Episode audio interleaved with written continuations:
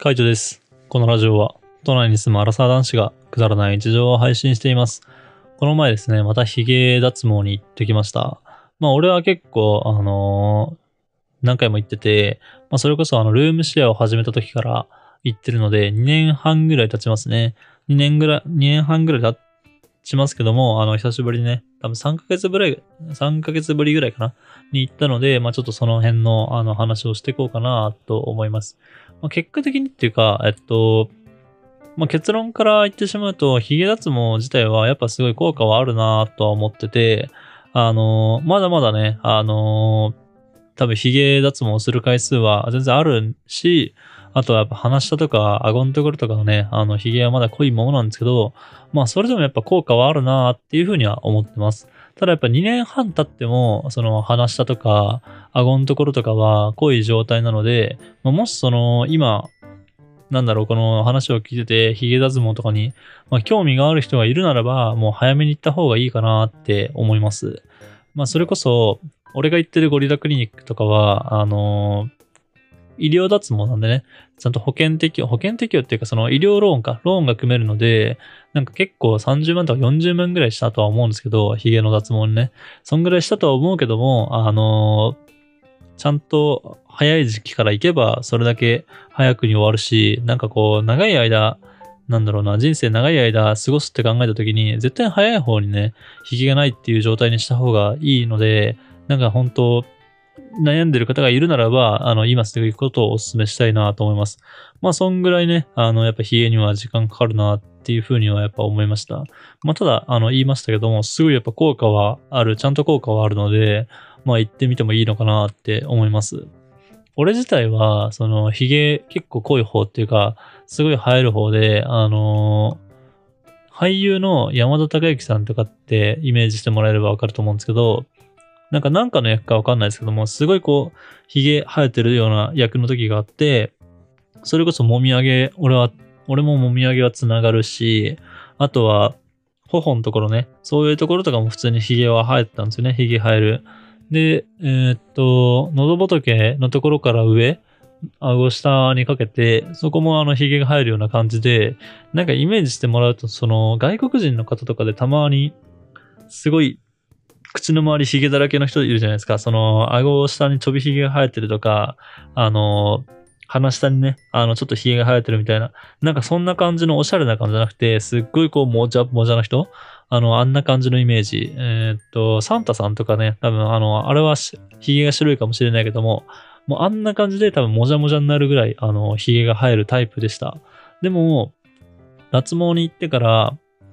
まだやっぱあの、残ってはいるけども、えーっと、そのもみあげとか、頬のところとか、あと首の周りとか、そういうところはね、だいぶ生えなくはなってきました。まあ、残ってるって言っても、本当産毛っていうか、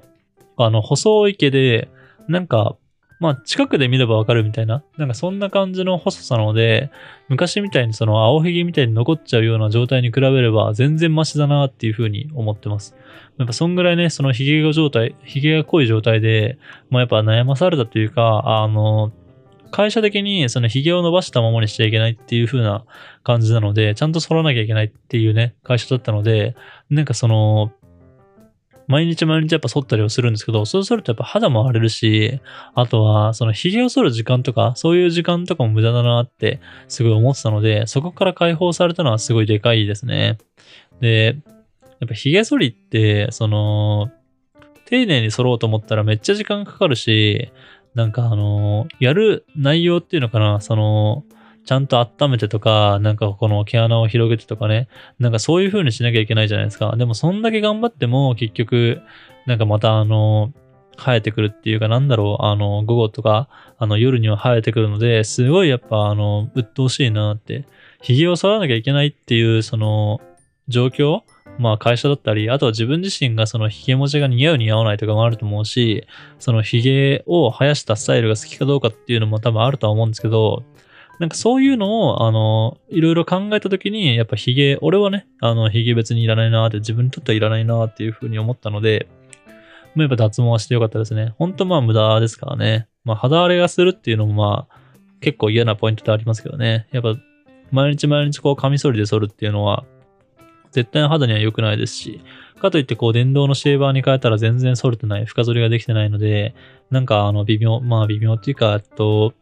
なかなかやっぱ悩まされはしますね。そういう悩みから解消されたっていうのはね、本当にいいことだなって思うし、やっぱり顎下とか鼻下は、あの、残りつつも、他のところとかはすごい減ってきたので、あの、やってよかったなっていうふうに思ってます。で、これぐらいになるのに、やっぱ2年ぐらいはかかったので、ね、話した、話したね、えっと、もうちょっと早かったかもしれないですけどね。あの、2年、2年ちょっとか2年経つ前ぐらいにはもうある程度薄くはなってきてたかもしれないですけど、まあ今やっぱこう2年半経ったぐらいで感じるのは、あのすごい、その話と顎以外は、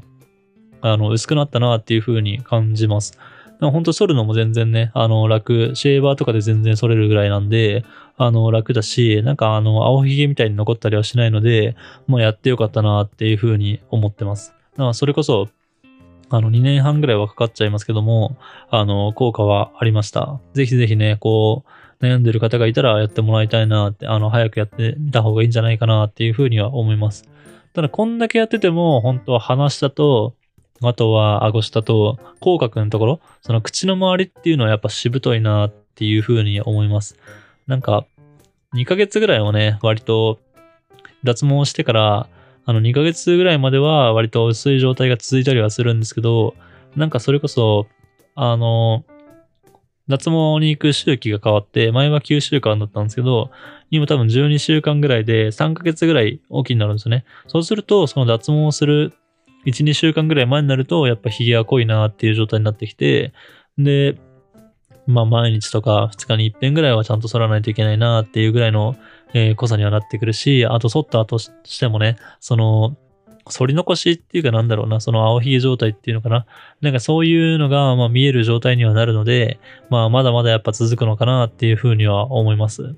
まあそれでもね、あの、前に比べたら全然ヒゲのこの量とか、そういうのは減ってると思うし、あとその髭の太さっていうのかな？その一本一本の太さみたいなのもだいぶなくなってはいるとは思うんですけど、まあ、ただね、それでもこう、量が、あ量がっていうかあの、口の周りのその髭の、なんだろうな、多さあの、太さだったりとかそういうのは他のところに比べたら多分濃いと思うので、なんかまだ目立つような状態ではいます。まあ早く良くなってほしいなとは思いますけどね。あの、まだまだかかりそうですね。で、俺は、髭脱毛をするっていう風になってから、あの、なるべく日焼けとかはしないようにしてるんですけど、まあちょっとね、あの、サボり気味っていうか、割と日焼けとか目とかもあんま塗らない、塗ってないようなタイプなんで、まあそんなにこうね、肌が白いようなタイプではないんですけど、やっぱこう、髭とかを脱毛するんだったら、ちゃんとこう、日焼け止めとかを塗って、まあ肌は白い状態をキープしてやるのが一番なのかなって思いました。なんか、と、こう、パワーとかをね、上げられるのかわかんないですけどね。あのー、今、少しずつ少しずつ、最初に比べたら少しずつ少しずつパワーを上げてって、で、やっとある程度ね、こう強めのパワーとかでできるようにはなってきたんですけども、まあそれでもやっぱまだ痛いんでね、普通に、なんだろう、あの、まあやっぱ焼かれてる感覚っていうのかな、毛穴とかをこう焼かれてる感覚、熱い感覚はやっぱあるので、なんかあのー少しでもね、こう肌が白かったらそういう、なんつうのかな、あの、痛みとかが軽減するのかなって、まあ思ったりしてます。まあそこがね、どんだけ影響するのかわかんないですけど、本当に髭の濃さだけで、あの痛みとか出てくるのかわかんないですけどね。ただ、最初の方とかはやっぱりこう肌が割と日焼けしたばっかっていうか、サーフィンとかもしてたんで、日焼けした状態だったんで、そんなにこう強いパワーであのやれなくて、なんかそん、なんだろうな、割と弱い状態から始めたので、なんかそことかももったいなかったなっていうふうには思いますね。今とかもなんかめんどくさくて日焼け止めとか塗れてないですけど、本当はやっぱ肌が白い状態でやった方がちゃんと効果とかも出るのかなって、まああの、この髭脱毛が終わった後ぐらいは、あの終わった後2、3週間ぐらいやっぱ思ったりしますね。自分はできてないですけどね。自分はできてないけども、もし、あの、髭脱毛をこれから始めるっていう人がいたら、本当あの、ちゃんと日焼け止めとか塗って肌を白い状態でキープした方がいいのかなって思ったりします。やっぱ、痛いは痛いですからね。普通にこの14回ぐらいまでやってて、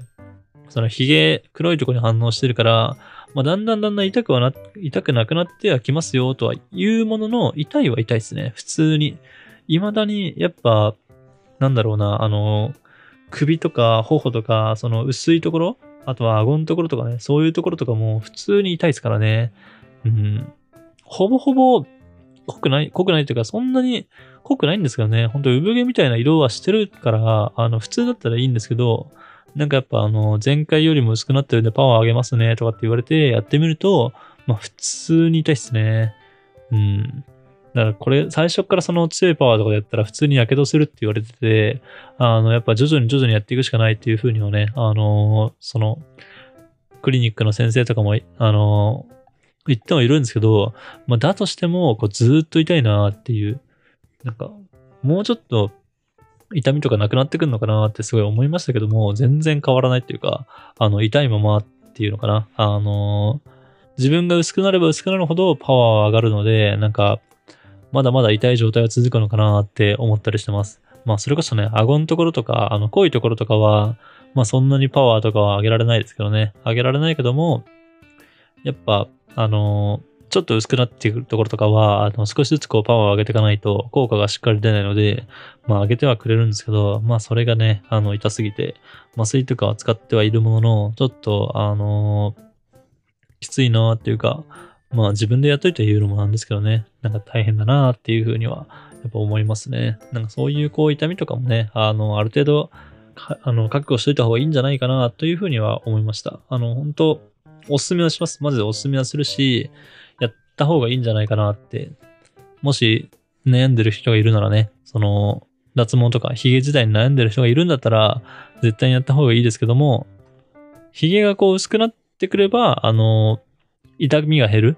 っていうわけではない。マジでパワーとかどんどん上がっていくので、ずっと痛いですね。ずっと痛いっていうのだけをまあ、覚悟してもらえればなと思います。痛みに強い人とかだったらそんなに気にならないのかもしれないですけど、俺はまあ痛いですね。普通に痛いです。で、まあ痛みとかも慣れてはくる。まあある程度まあこんなもんかっていう風には慣れてくるし、あとは、なんだろうな、その、まあモードとかね、その使う機械とかによって、あの、かける時間どんぐらいの時間をかけてやるかっていうのも変わってくるので、まあその辺とかでこう工夫とかはできたりはするけども、痛いことには変わりないんだね。あのー、ずっと痛みは続くっていうのだけ、まああの我慢してもらえればなって。まあ自分がこう、楽になるためにはね、あの、しょうがないのかなと思いますけど、全く無痛っていうことはないので、なんかもし痛みとかに、あの、あんまり強くないっていう人がいれば、まあなんか、あの、その辺とかも割と覚悟してやってみた方がいいんじゃないかなと思います。一回こう体験とかできればいいですよね。まあできるのかもしれないですけど、ちょっと俺はそういうの調べずに始めちゃいましたけども、一回体験とかできるんだったら、その痛みとか、あの、どんぐらい、こう、効果が出るのかとかね、そういうのを試してからまあ始めてみるのもいいんじゃないかなって思いました。まあそんな感じで脱毛に行ってきましたけども、まあまだまだかかりそうですし、また次ね、3ヶ月後行くことになると思うので、また3ヶ月後にね、その脱毛の話とかをしていきたいなって思います。はい。じゃあ興味が、えー、出た方はぜひやってみてください。今日はこの辺で、バイバーイ。